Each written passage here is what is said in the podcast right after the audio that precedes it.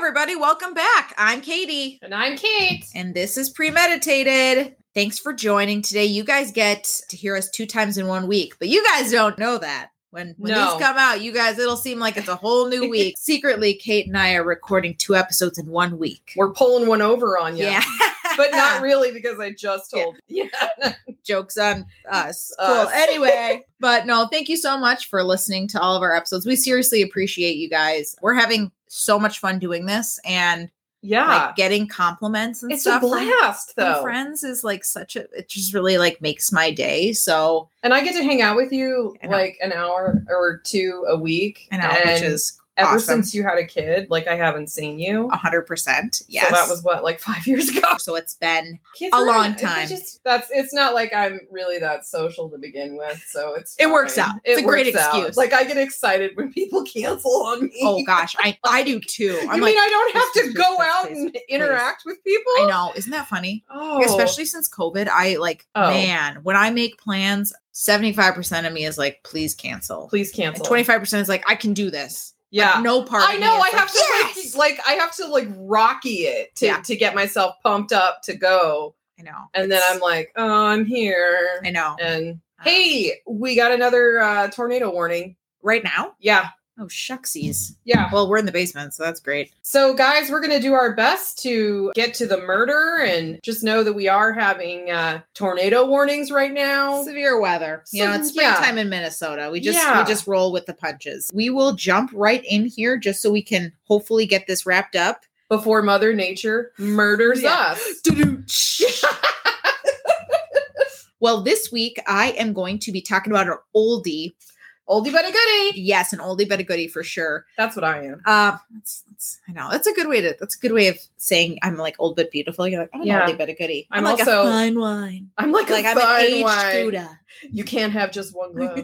Exactly. So how I found this story. So last year I was in Florida visiting my parents, and there's this bookstore in their town near Clearwater in Florida. And there's this awesome bookstore there. And they have like, it's like new and used, but they've got like a great section of used books. I found this old true crime book and I became obsessed with these. They're like 1930s, 40s, 50s. They were 5 cents at the time. They were like a nickel book. Ooh. And so I bought like a penny dreadful. Yes, exactly. Yeah. Exactly.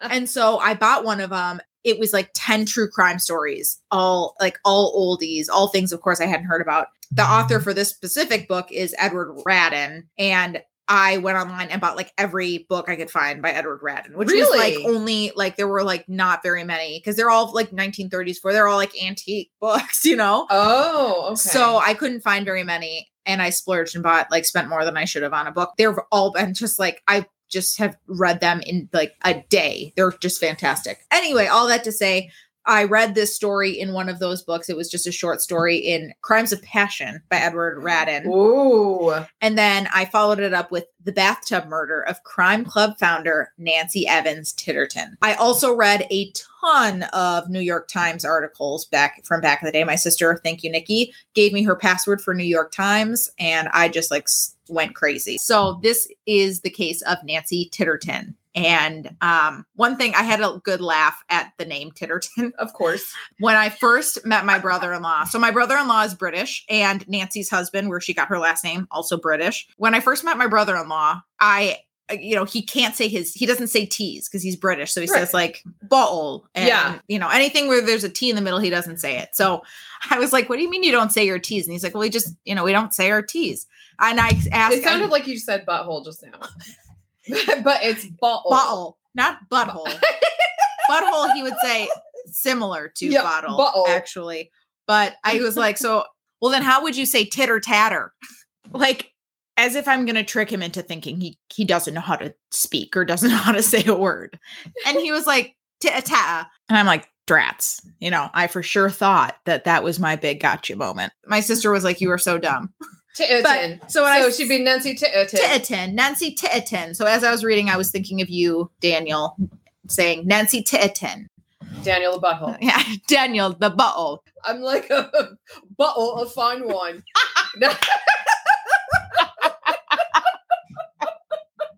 All right. So Nancy Titterton.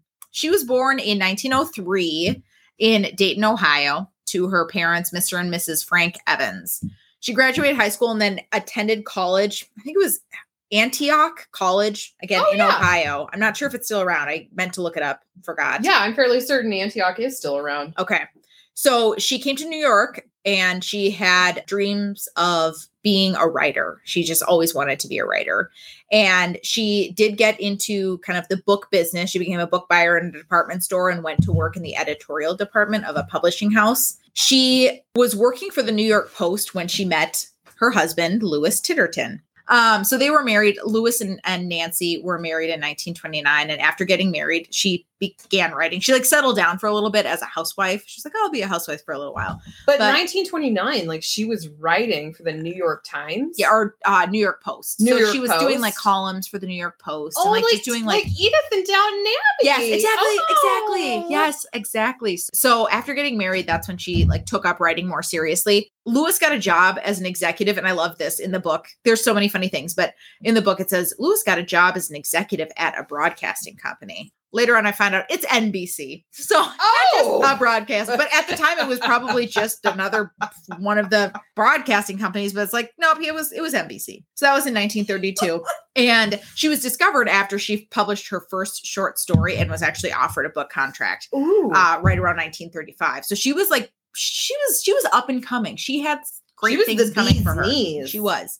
And her focus was murder mysteries. Ooh. She established the Crime Club Incorporated, which was a publishing company for crime stories. So she was a bad bitch. And she was what we would have been in 1929. We would have just been part of this crime club. So she was quiet and shy. She was described as a gentlewoman. I'm that's an interesting term. I guess gentleman is a term. A gentlewoman? She's a gentlewoman. She was scholarly and ambitious. She previously, before they moved to the address that we'll talk about, she had lived in Hell's Kitchen in New York, and she moved to Beekman Street, which was kind of a very quiet area of New York. And they moved because she felt that Hell's Kitchen was shady. She put bars on the window. She was always, I think she was a true crime writer. So she knew what shit was out there. Well, I think back then too, you're looking at, Great Depression. Exactly. Yeah. People are doing things for doing what they have to do to get by, whether or not it's right. Don't judge. I know. So she was in Hell's Kitchen they were in Hell's Kitchen, I think, for between 1929 and 1935 when they did move to this Upper East Side area, Beekman Place. 22 Beekman Place is the address of the apartment where they moved in 1935. And she definitely felt safer there. It was a nice area, Upper East Side, no shady characters. Exactly. There was a countess that lived next door. There was somebody for CBS. One of the executives for CBS was their neighbors. There were just a lot very bohemian. She's described a little bit as bohemian. Yeah, she seems she lived in Hell's Kitchen and she went to college, which back then was And to be a writer. She didn't get her MRS. She went and actually wanted to do something. And to actively, get something published. Right. And then I'm vibing with this. I know. Yeah. I love Nancy. She's great. So April 10th, 1936, it was Friday. It was Good Friday. So the Friday before Easter. And shortly after 4 p.m., two upholsterers were returning a love seat that they had worked on for the Tittertons. So they had picked it up the day before. Nancy expressed to them that she really needed this love seat back before the weekend because she was having guests over for Easter. So she's bring it back. She had them pick it up on Thursday. She's I need it back by Friday evening. So these two upholsterers, their names are Theodore Kruger and John Forenza, his assistant. They arrive to her apartment. They ring the bell. Nobody's coming to the door. They didn't get an answer. And they were sitting there she told us this was a rush order. What the hell's wrong with this lady? These rich women. Oh, seriously, this. Yeah. They were chatting about this to each other. And then Kruger, who was the head of upholsterer, told his assistant Fiorenza to go up and knock on her door because the main door was ajar. So they could get into the apartment building. And they were just climb up the 4 flights of stairs, see if she's in her apartment. Right. Maybe she's maybe this front doorbell is not working. So Fiorenza did. And he comes back down and he's super weird thing. Her door's open. It's open a little bit. But I didn't go in because I felt awkward. But maybe she left it open for us to go in to drop off the love seat. Maybe she's out and about. Times were different. Maybe that is something you would do. But in New York City, yeah, I find that hard to believe. Yeah. So they were like, well, you know, this is a rush order. She expressed that she needed it. So they're like, let's bring it in. We'll just leave the love seat where we took it from yesterday. So they go in after knocking several times, making sure like nobody was there, put the love seat down. And then they said, well, you know, we should also get her phone number because we don't have her contact information. Let's find the phone, get her phone number, write it down on a piece of paper so we can call her, let her know what's going on. So they start wandering around the apartment to like find the phone, because I'm like, I don't know how this worked, but they had to find the phone to get the phone number for the phone. I don't know if they like would pick it up and call the operator who would then give them the phone number or how it worked. The phone number is like on the phone. Right. I'm not sure how it worked, but they needed to locate the phone to get the phone number. So they're wandering around. That's so funny because I'm like, well, couldn't they just call one of their cell phones from the phone? I know. Like, can't they call 411 or something? And then I remembered 1936. Yeah, it's 1936, guys. Yeah. So this was like a very nice apartment, right? So it's like got this sitting room where they put the love seat. Then they walk through the library. No phone in the library. Then they walk to the next room, which was a bedroom. And there's the phone. And they're writing down the phone number when one of them looks over into the bathroom and notices that the light is on in the bathroom. And they're like, oh, shoot. Like, oh, this is awkward. Like, we're in her room. We're in her house. She's probably in the bathroom. Like, awkward. So they're like, start hollering like, Nancy or Miss Titterton, it's just us. We're down the hall. Like, sorry for invading your privacy, but nobody answers. So they slowly start walking towards the door and they looked in the bathroom. The door was cracked. And that's when they noticed that there were some feet hanging out of the bathtub, and the feet were hanging out as if the person was facing down in the bathtub. So they weren't like, oh, she's taking a leisurely bath. They were like, something is wrong in there. Oh, like face down. Like her feet were facing like as though like her heels were in the air. Exactly. Her heels are in the air. So obviously they're like, something is wrong in there. Like so they run in there. So they go in and they find, unfortunately, Nancy Titterton dead in the bathtub. Oh. And it was a gruesome scene. Nancy was naked except for her tattered slip and stockings. She was face down in the tub. Her left arm was twisted underneath her. She still had her stockings on, but she was nude. Except for them. And her clothes were torn to shreds. Like an animal went after her. Exactly. And there were pieces of her torn blouse and other torn pieces of clothing were essentially tied into a noose around her neck. Oh my God. And she had been strangled. Oh. So both the upholsterer and his assistant were like, oh, naturally. Just freaked out. We were just trying to deliver a chair. Right. So the assistant, Fiorenza, managed to like compose himself more quickly. And he runs to the phone, calls the police, and the police get there right away. So any water in the bathtub? There was like a little bit of water as if maybe the tub had been dripping. And okay. But yes, there was a little bit of water in the tub. Okay. And some foam around her mouth, which indicated that maybe she had like inhaled water. Okay. Oh. So, Nancy. Yeah. So unfortunately, Nancy obviously was dead and in a horrible way in this really nice apartment in this really nice area of town. So police come to the scene and it was just a very interesting crime scene. The apartment was mostly put together other than a bit of disarray in the bedroom. So the bedroom had a little bit of like, it looked like there had been a tussle in the bedroom. Okay. And then the bathroom, but like the living room, the library, like all of these other adjoining rooms. So she let them in. So exactly. She had to have let them in. So It was. But back then, you know, that's how, you know, the Boston Strangler did it, like posed as a service person. Like, oh, I'm here to check your gas. Or right. Your and that was what the Boston Strangler was, the 70s. Yeah. And that was like, in the 70s. And like before, like everyone came to your door. Like people just came to your door. Now somebody knocks on my door. I'm like, get the hell away from me. I don't know who you are. Like, unless you're somebody I know, I'm not answering that door. Yeah. But back in the day, it was like people just knocked on the door and you'd like, answer. Like the upholsterers. Right. Like just the upholsterers or like a tailor or a anyone delivering anything. It's like, that was just the norm. Yeah. Well, I remember one serial killer too in like the 20s and 30s. He posed as a magazine photographer or something and would go to women's and would be like, oh, I'm here to take your picture. Like, gross. And women, I mean, back then they were like, oh my God, I'm going to be a model. And I'm going to be discovered. Yeah. And I'm going to be on the big screen. I'm going to be a star. I'm going to be a star.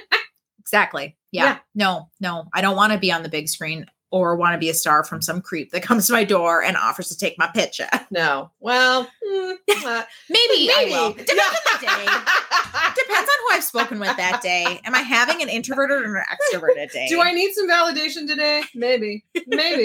Yeah. So find me on a good day and maybe. Maybe.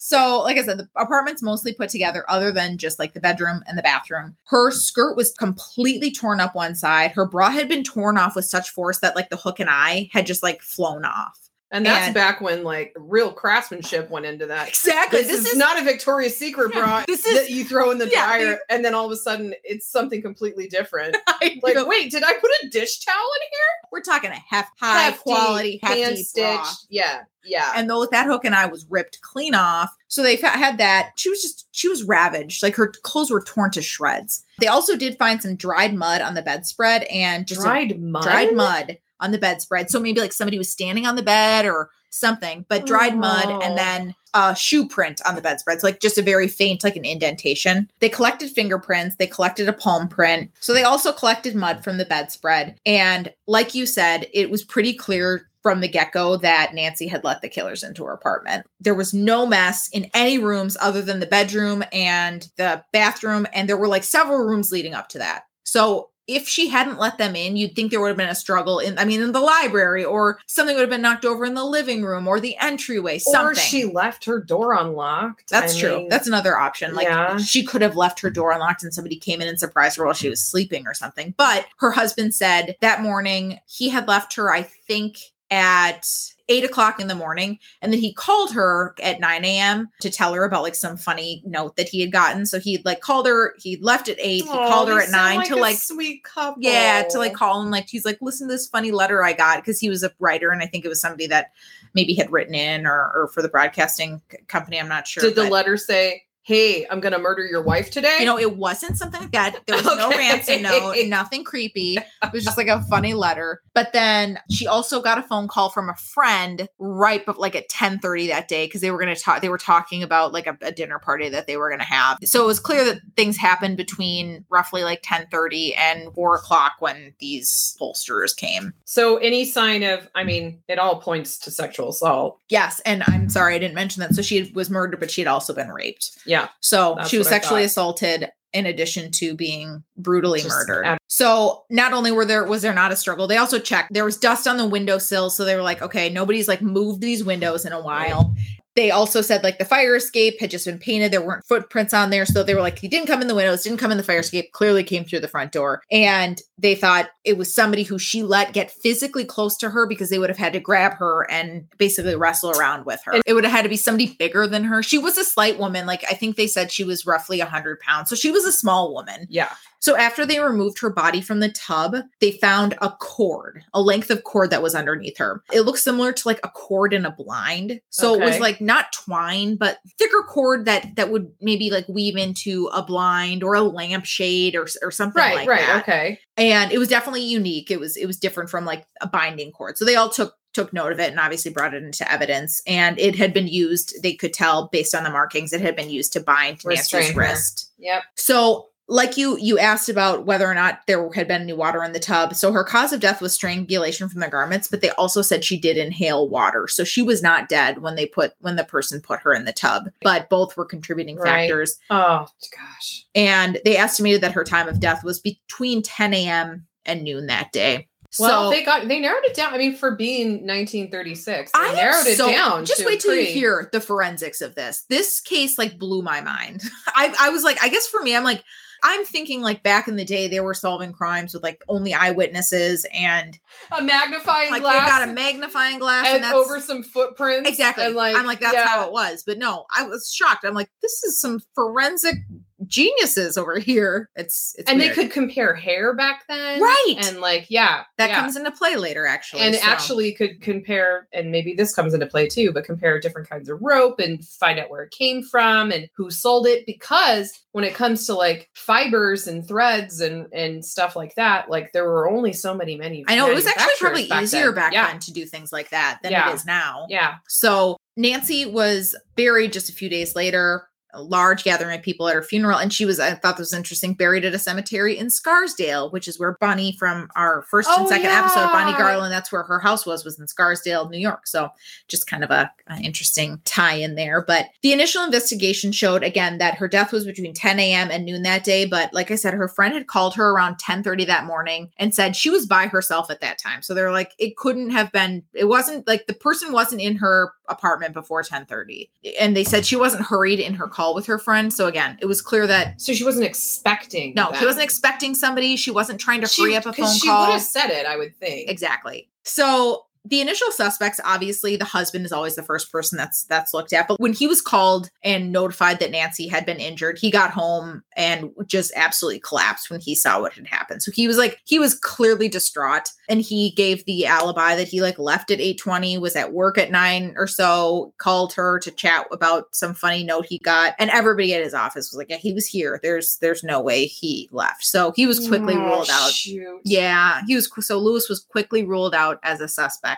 Now, they also, obviously, one of the first people they look at is the person who discovers a body. So the upholsterer, Kruger, was also looked into. Kruger had an alibi. He was in the office working on the love seat all day. And his partner and his wife both verified this. And Fiorenza said that he was working all day with Kruger. So they just assumed, okay, Kruger and Fiorenza, they were, But did Kruger confirm that Fiorenza was with him? Kruger said he was with him while they were at work. So I don't know if a question got missed there.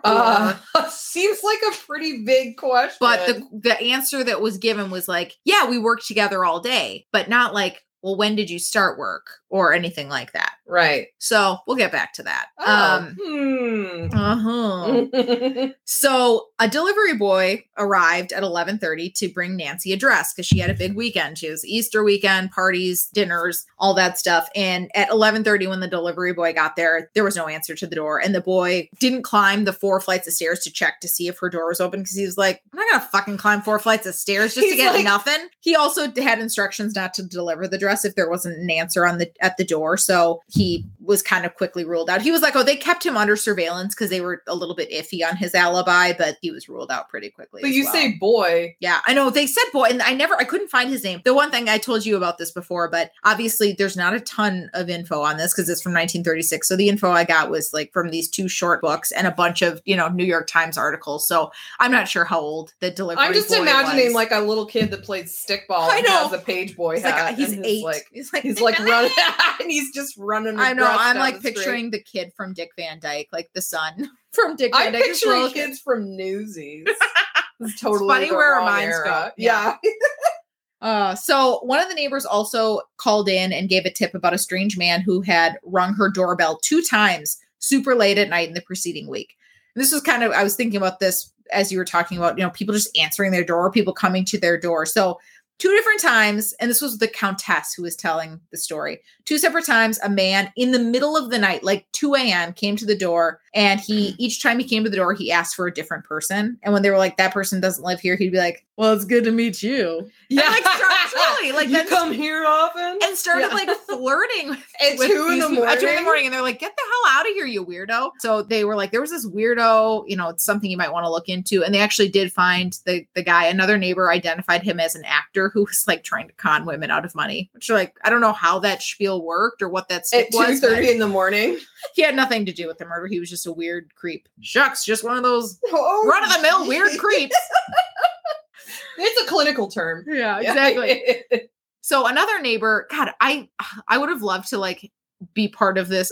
The tips that would probably come in for cases like this in 1930, think of all the housewives that are yeah, I saw a man in blue overalls. Yeah, you got to get him. You got to track that man down. Yeah. Or my neighbor who I don't really like did this. I can just imagine the calls they field from just nasty. Well, and angry the prejudice. I was saying, the prejudice, my sister's husband is Polish. I know, exactly. And then they're and what else, ma'am? That's it. Have you seen the Irish person down the street?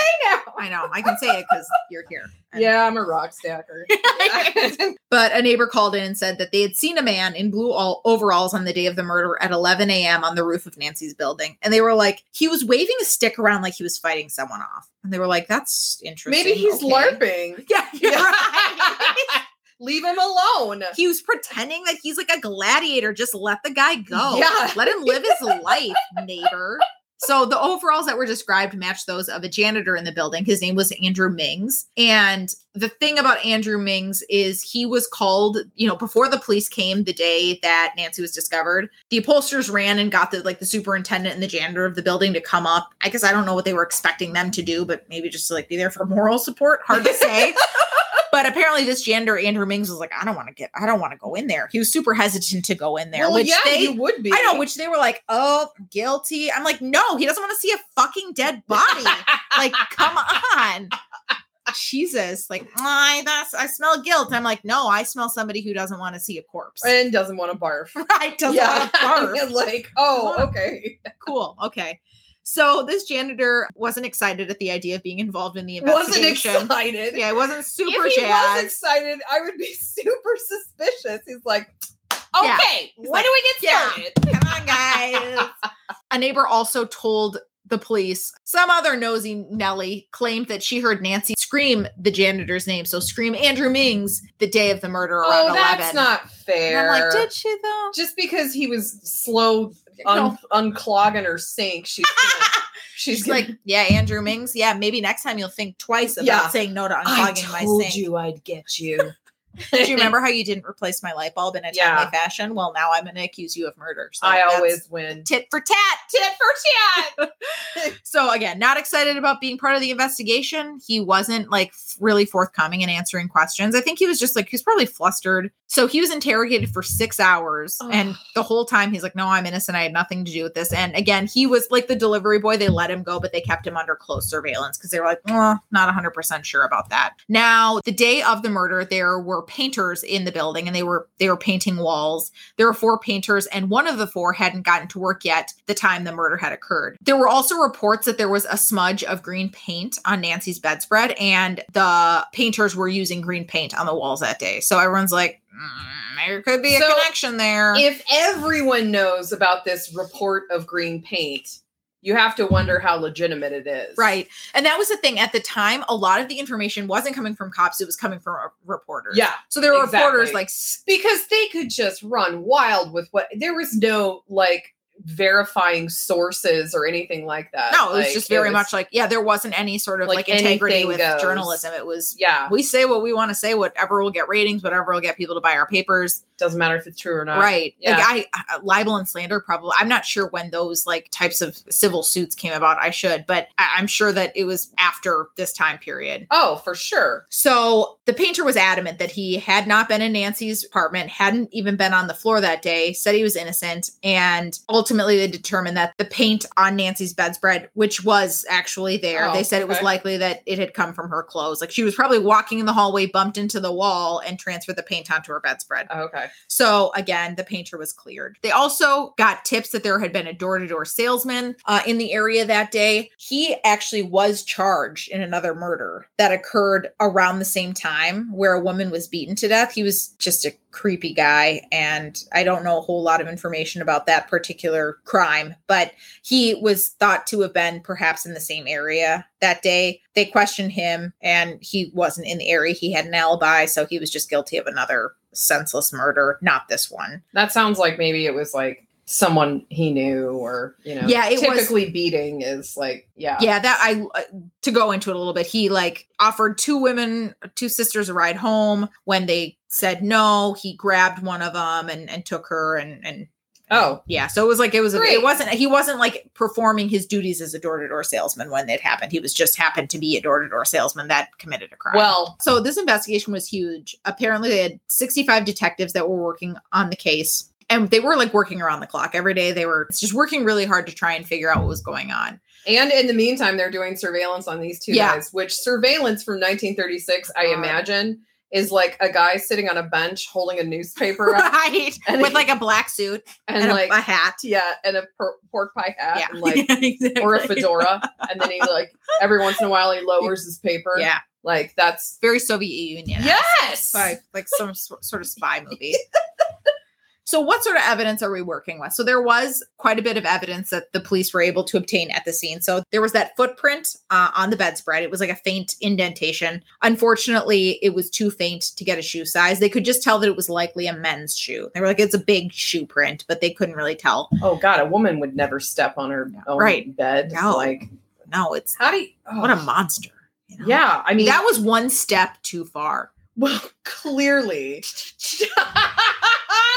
I see what you did there. Gotta love me a pun.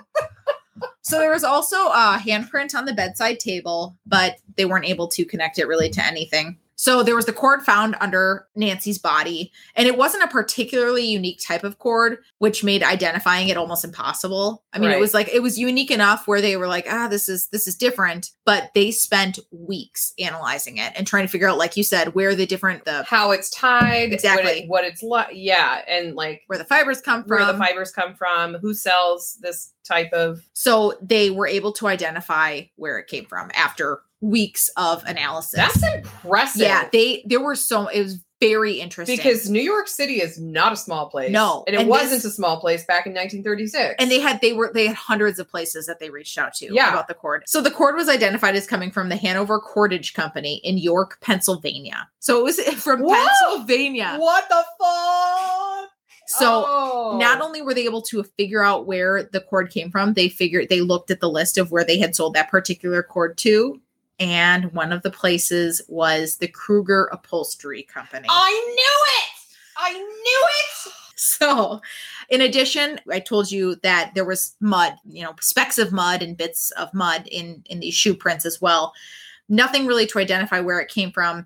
And they were like, maybe it came in from the officers who were going in and out that day. But in the mud, after analyzing the mud, there was like a piece of hair. And then they found several more pieces of hair in the mud bits.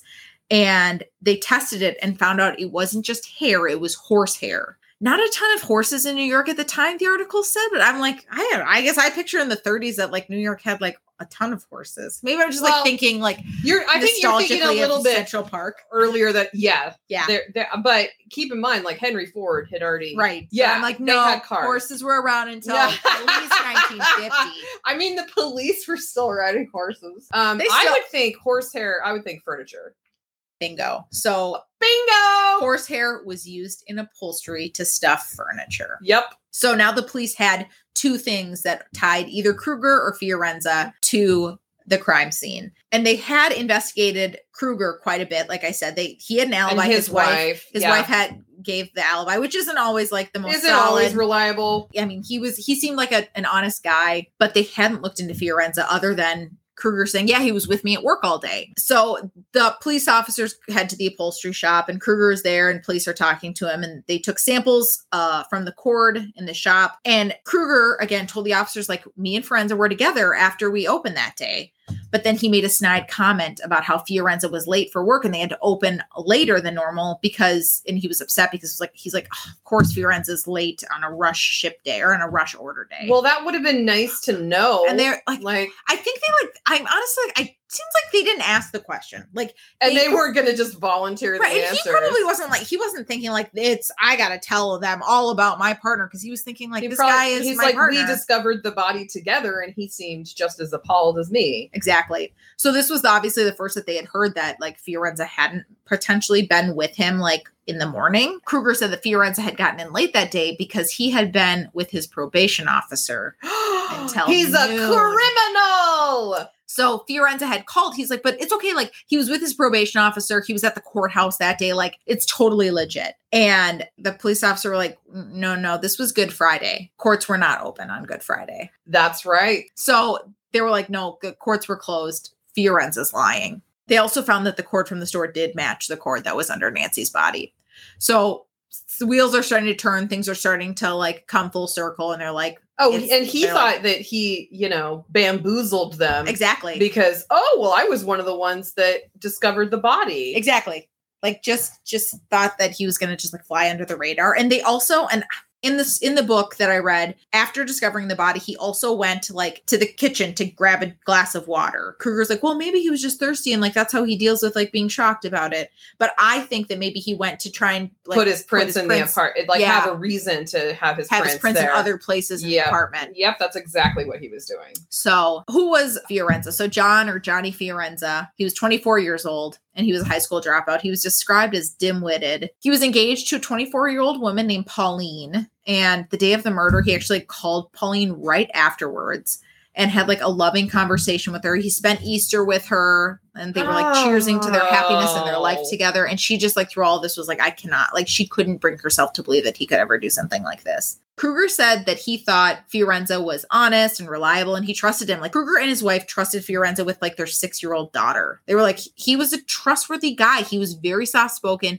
really didn't talk a lot, but like we always believed that we could trust him. So what was his, he was on probation. So he was on, or he was on parole. He had been arrested 2 times for stealing cars and 1 time for stealing literally band instruments. He stole a bass drum, which I'm like, that's... I mean, I'd probably hire that guy. No, I just wouldn't give him my keys. Right. It's not like violent. I mean, it's just like theft. There was also, in one of the books I read, it sounds like he wasn't convicted, but he may have been involved in previous attacks against women. They may have tied him to some things after the fact. Oh, after the fact. So it sounds like there was an incident where he attacked a woman at gunpoint and raped her. And then he was also also tied to some Peeping Tom allegations. That's how they get started. So yeah. So I think he was going down a pretty creepy path from the get-go. Pretty creepy path. The creepiest path.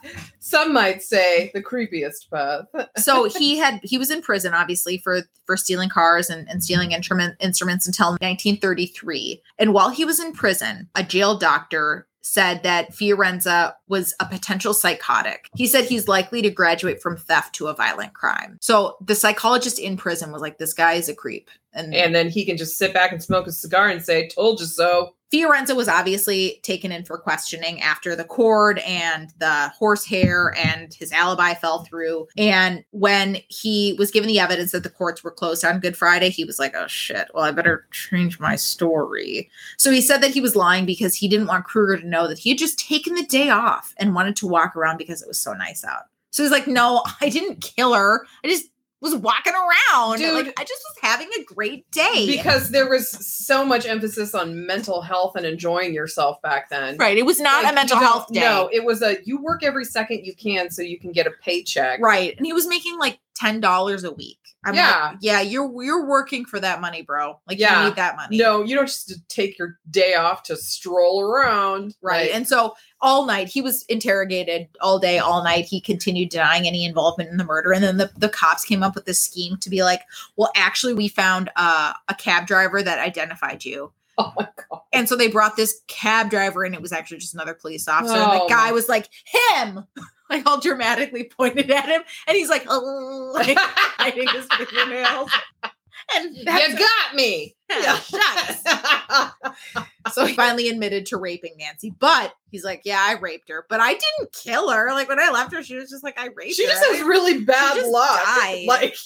So that confession, went further, and he finally did confess after a long interrogation to not only raping her but killing her as well. And I always wonder, like in the 1930s, what interrogations looked like. I'm like, you probably didn't let him eat or sleep. No, and you were like probably beating him up. You brought like all the light that hangs. Yeah, exactly. He's sweating. There were no. Oh, they beat the shit out of it. There were just no standards. So there were no Miranda rights. No. Like, what are you talking about? It's still like this, but I think to a greater extent back then, it was all very political, and it was like the public really wants us to get someone. And then they just get the first likely guy and they're like, you did it. And then they put him away. So the confession after this long interrogation, he finally confesses. And what he says is that he saw Nancy the day before when he and Kruger went to pick up the love seat and he just became infatuated with her. He said that night he brought Cord home from work and he knew what he was going to be doing. He was going to break in and rape Nancy the next day. He stayed home from work and around 11, he went to Nancy's and he rang the bell and told her he had come to check where they were going to put the love seat. So she, of course, let him in. He had a night. Yeah. He slept on it. Like literally, he slept on it. And he went for it. Premeditated. So he rang the bell. Nancy let him in. They walked through the foyer. They walked through the living room and were like, oh, this is where we're going to set. You know, she's like, we'll just put it where we originally had you take it from. And he was like, well, maybe it would look better elsewhere. Should we like look around your house? And she's like, good idea. So then she leads him into the library and like, not quite here. And then into the bedroom. And once they were in the bedroom, he grabbed her and just started to rip off her clothes. I mean, frenzied attack. Right. I mean, her clothes, like her skirt was ripped in half. Her bra was ripped off. Like her clothes were completely ripped. She must have been so scared. And then he made a noose out of her torn clothes, which I'm like, logistically, how did that happen? And Jesus Christ, what kind of a monster does that? Well, and that's the thing is I was also thinking the footprint on the bed, he's probably like kneeling on her. Right. Or like something for leverage to strangle her, and she can do nothing. Exactly. It's total blitz attack, but in his mind, completely planned. He knew what he was going to do. Absolutely. Oh, God. So he put the noose around her neck. He tied her hands with the cord and then he raped her. And he said that while she was struggling as she was being raped, she was strangled. He said like her body went limp and he thought she was dead. And he panicked and he put her in the tub in an attempt to like hide her body. He panicked. All right. So okay, he put a noose around her neck. Right. Like, what did you think was going to happen? He's like, oops, she died. Mm-hmm. Like, that's clearly what you wanted. Like, yeah, a noose strangles people. That's the point of it. Yeah. So he put her in the tub in an attempt to hide it. And he thought he had grabbed all the cord. He cut the cord off her hands, thought he had grabbed all of it, but obviously in his frenzy to leave and get out of the apartment as quickly as he could, he left the piece of cord under her body, which was his undoing.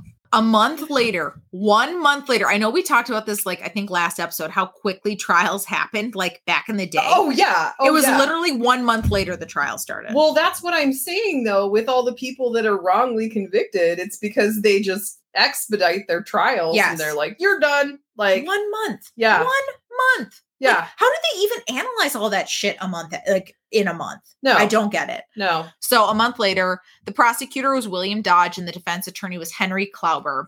And Henry Klauber made two different arguments. One, that he wasn't guilty because he didn't do it. Second was even if you find that he did do it, he wasn't guilty because he was insane. So as far as who did do it, he claimed that there was a witness who was assaulted in the same building a couple of days before. And he called this person as a witness to come and testify to that. But then they found out that that witness had like given a fake name and wasn't really a person. So that fell through. Way to do your research. Right. And then as far as him having an alibi, his alibi was his mom. His mom was like, no, he was in bed until 11 a.m. that day. And they just like ripped it up. As far as the argument that he was insane, they claimed that Fiorenza had a split personality or schizophrenia. During and before trial, Fiorenza was, and this was a quote from one of the articles, seemingly indifferent to the seriousness of the case. So he just kind of had this aloof look on his face the whole time, which obviously you can fake that. But as I said, in 1933, when Fiorenza was in prison for stealing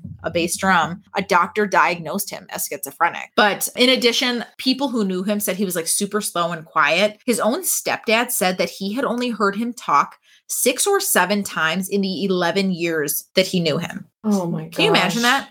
And psychiatrists who looked him over said that he had the mental age of somebody that was only like 14 or 15. Oh, but well, yeah. That's, yeah. I mean, mentally incapacitated, but obviously smart enough to know I'm going to take some rope from work. And yeah, exactly. And that's what the prosecutor said. He's like, yeah, no, clearly he knew what he was doing. He took the rope from work. He was like gleefully tossing the rope in garbage cans on his way home because like, and he talked his way to the back of her apartment. Right. And like, so there are all these things that showed that like he knew what he was doing. And the neurologist who testified that he was insane also admitted like the defendant knew what he was doing when he was throwing the cord away. He knew what he was doing when he was repairing. So hard to argue. And when he went with Kruger the next day. Exactly. Yeah, or later that day. Yeah. But the defense attorney harped on the doctor in 1933 in prison saying he is psychotic. He is going to move from crimes that involve theft to violent crimes. And he was like, this isn't anyone's fault other than the state of New York for letting him out. Like the state of New York acknowledged that he was a risk and they let him out of jail. I mean, I kind of agree with that. Well, this is very interesting because one of the articles I read was really fascinating. This is an article in 1936. And this article highlighted the need for more help for those suffering from mental illness. It was like, even in 1936, they recognized is the need for mental health help. Yeah. And in this article, there's no place where the probationer in this case could have received free treatment by a psychiatrist, and just harped on the fact that this guy needed help and he didn't, we just like tossed him out on the street, and this could have been avoided if the state would have done something. Yeah. Still doesn't mean that he's not culpable for his crimes. Right. But yeah, I do agree with that. Yeah. So, and also I was like, God, the things that we're talking about in 1936, we're still talking about today. Like, we need to do better. You know, we need to have better mental health care. We need to work better towards understanding and acknowledging the huge problems that are posed by people with untreated mental health conditions. Yes, it is sad to think that we're saying the same thing that we were, 100 years ago, but we have made strides. Yeah. I mean, there's don't do lobotomies anymore. Right. Yeah. And I work for an awesome company that gives us mental health days. Like, tomorrow I have the day off for a mental health day. Like, that is awesome. You know, these are great things. So in addition, Fiorenza repudiated his confession. His mom gave him the alibi and said that he didn't leave his home until like 11. And he said that the details of the crime had been suggested to him by police, and made that argument that someone else had attacked Nancy. It wasn't him. Interesting. It is interesting. And I want to get through it, but then I kind of want to loop back to my personal feelings about all of this. But so the jury deliberated for 11 hours before letting the judge know at 2 a.m. that they were deadlocked on whether or not he was insane. They were like, we can't come to a conclusion on this. Like, we need a break. It's 2 a.m. Like, we've been here for 10 hours. Like, so they're like, can we just like peace out to a hotel room for the night, have a break? The judge was like, hell no. You guys are staying in there until you come to a verdict one way or the other. Holy shit. And it was clear that this judge, Judge Charles Nott, had an opinion on the case. And so literally locked them in the room where we're like, come to a decision on whether or not he's insane or you're not getting out, which today would be completely unethical and absolutely be a cause for mistrial. But at 10 a.m. they did pronounce Fiorenza. They had found Fiorenza was guilty of murder. Wait, at 10 a.m.? So 8 hours later. So they were like, stay in here until you come to a decision. You know what they for sure have then? They probably took a nap during that time. A shit closet. Yeah, exactly. If they were locked in there, there's shit cupboard. There's no doubt that they've got a shit cupboard. Yeah. And I hope that Judge Nott had to clean it out. Yeah. Because he seemed like a real, I don't know, but he praised the jury, said like, you couldn't have possibly come up with a different conclusion based on the evidence. So obviously you guys made the right decision, or they just said, okay, fine. Yeah, or they were just like tired and were like, whatever. So Judge Nott also sentenced Fiorenza to death. So he gave him the death sentence for this. So Henry Klauber tried appealing the conviction first, and when that wasn't successful, also tried appealing the death sentence, being like, he was crazy. I'm not sure if the death penalty is warranted. I have my own feelings about the death penalty, but yeah, in that case, I just feel like this guy who, has the mental capacity of a 14-year-old, and yes, he committed this horrible crime, but if you've been diagnosed by 2-3 separate doctors as having a serious mental illness, that's how I feel about it too. So yeah, he asked for clemency. He tried to appeal, and everything was denied. So January 21st, 1937, literally 6 months after this crime, or like 8 months after, he was electrocuted at Sing Sing. So, see, don't you think though, this is that pretty white girl syndrome? Yeah, I mean, she was like a rich white person, and they needed justice. And so he didn't have any last words. He spoke with a priest shortly before, saying like he felt sorry that he had caused his mother all this trouble and just felt bad, but no final words or anything. And he was the second of 4 people electrocuted that night. So they were just pumping like, God. Yeah. Old Sparky was getting. That's how they did it back then. I just was like, 4 fucking people in one night. Yeah. So that is the unfortunate demise of Nancy Titterton. My feelings about it are, honestly, I have my doubts about whether or not Fiorenza was actually guilty. Like and I know that might sound crazy because there is a lot of evidence, but the evidence is all very circumstantial. The mud that they found, like that also could have been like transferred to the bedspread from, like, he was in the apartment, like he was obviously there. And the cord to me is like, is difficult to describe. But like I said, when we were talking about the interrogation, like, I don't doubt that they were desperate to find somebody who killed this rich woman And why not pick a slow Italian kid? And some guy who would say just about anything to have to get out of an interrogation. Or at the very least, I think he was actually not mentally competent based on what I read. And no one's looked into this because 1936, whatever. I haven't seen anything since. Yeah. Not a whole lot of information about it. But my personal feelings are, I don't know if he was actually the one. And if he was, I also really think that he was mentally incapacitated. Yeah. I mean, if I had to draw a conclusion based off of what you've told me and what evidence was available, I would say he did it just because, not based off a confession, but because his so-called alibi of going for a walk or whatever, there were no witnesses that came forward to say that they saw him. Yeah.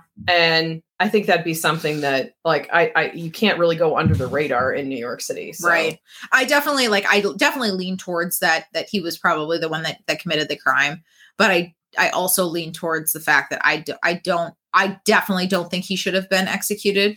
I think he was absolutely mentally incapacitated, either not just at the time of the crime, but also just in general. I don't think he was all there. I mean, to only talk to your stepfather 5 or 6 times in over 10 years is crazy. Yeah. Yeah. No, I don't think he was mentally stable enough to be really understand what he had done. I mean, I think he probably understood it, but I don't think he really. I think he belonged in an institution. Exactly. Yeah. And that, not to say that would have been better. I mean, honestly, that probably back then it probably wouldn't have been better, but just the comments from the judge, it just really put a bad taste in my mouth of oh, this guy was clearly guilty, and you guys made the right decision, and how he locked him away to come to a decision. Yeah, so they were exhausted. And he didn't get it was just icky. It's not a good feeling. It's not one of those where I'm clearly he did it and clearly he deserved this punishment and this guy sucked. It was he was obviously a creep. He obviously not a good man. Obviously, very likely, if not definitely, killed Nancy Titterton. But at the same point in time, was he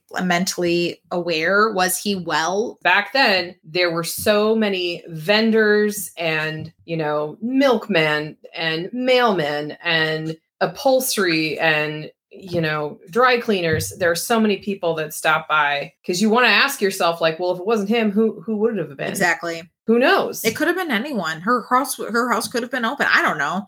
And like I said, I'm not saying that he didn't do it because I think he probably did. But yeah. I also think that he was suffering from some serious mental disease. I don't think he understood his actions. Exactly. That's how I feel about it too. So. Huh. Rest in peace, Nancy Titterton. You also sounded like a badass, crime-loving. Yeah, you're bringing some pretty badass ladies to the table. I always, whenever I'm doing this research, I'm always I want to hang out with her. Yeah. So we'll post some images of all of this stuff to our Instagram, and as always, you can follow us there at Premeditated Podcast. Please like us and follow us and subscribe and share our podcast with all your friends. And leave us positive feedback. No less than 4 stars. Yeah. But no, please subscribe, share with friends. We've had great feedback, so I tend to think that we are actually kind of good at this, which is fun. Please. I like to think it's because we really are passionate about this. Yeah, we are. I like crime, and we're excited to share things. If you feel the need to shoot us an email, whether that be to tell us how rad we are, or if you want to, yeah, that's right, rad, or if you want to share something creepy that happened to you. Oh my God, yes. That would be amazing. That you're interested in, that you think we should look into, please do. Our email is thepremeditatedpodcast@gmail.com. We haven't received any emails yet, so I'm can't wait for that first one to break the seal and be no dick pics. I've already got a load of those in my email. I don't want to look at that email. Thanks for listening, guys. And as always, tell your folks we says hi.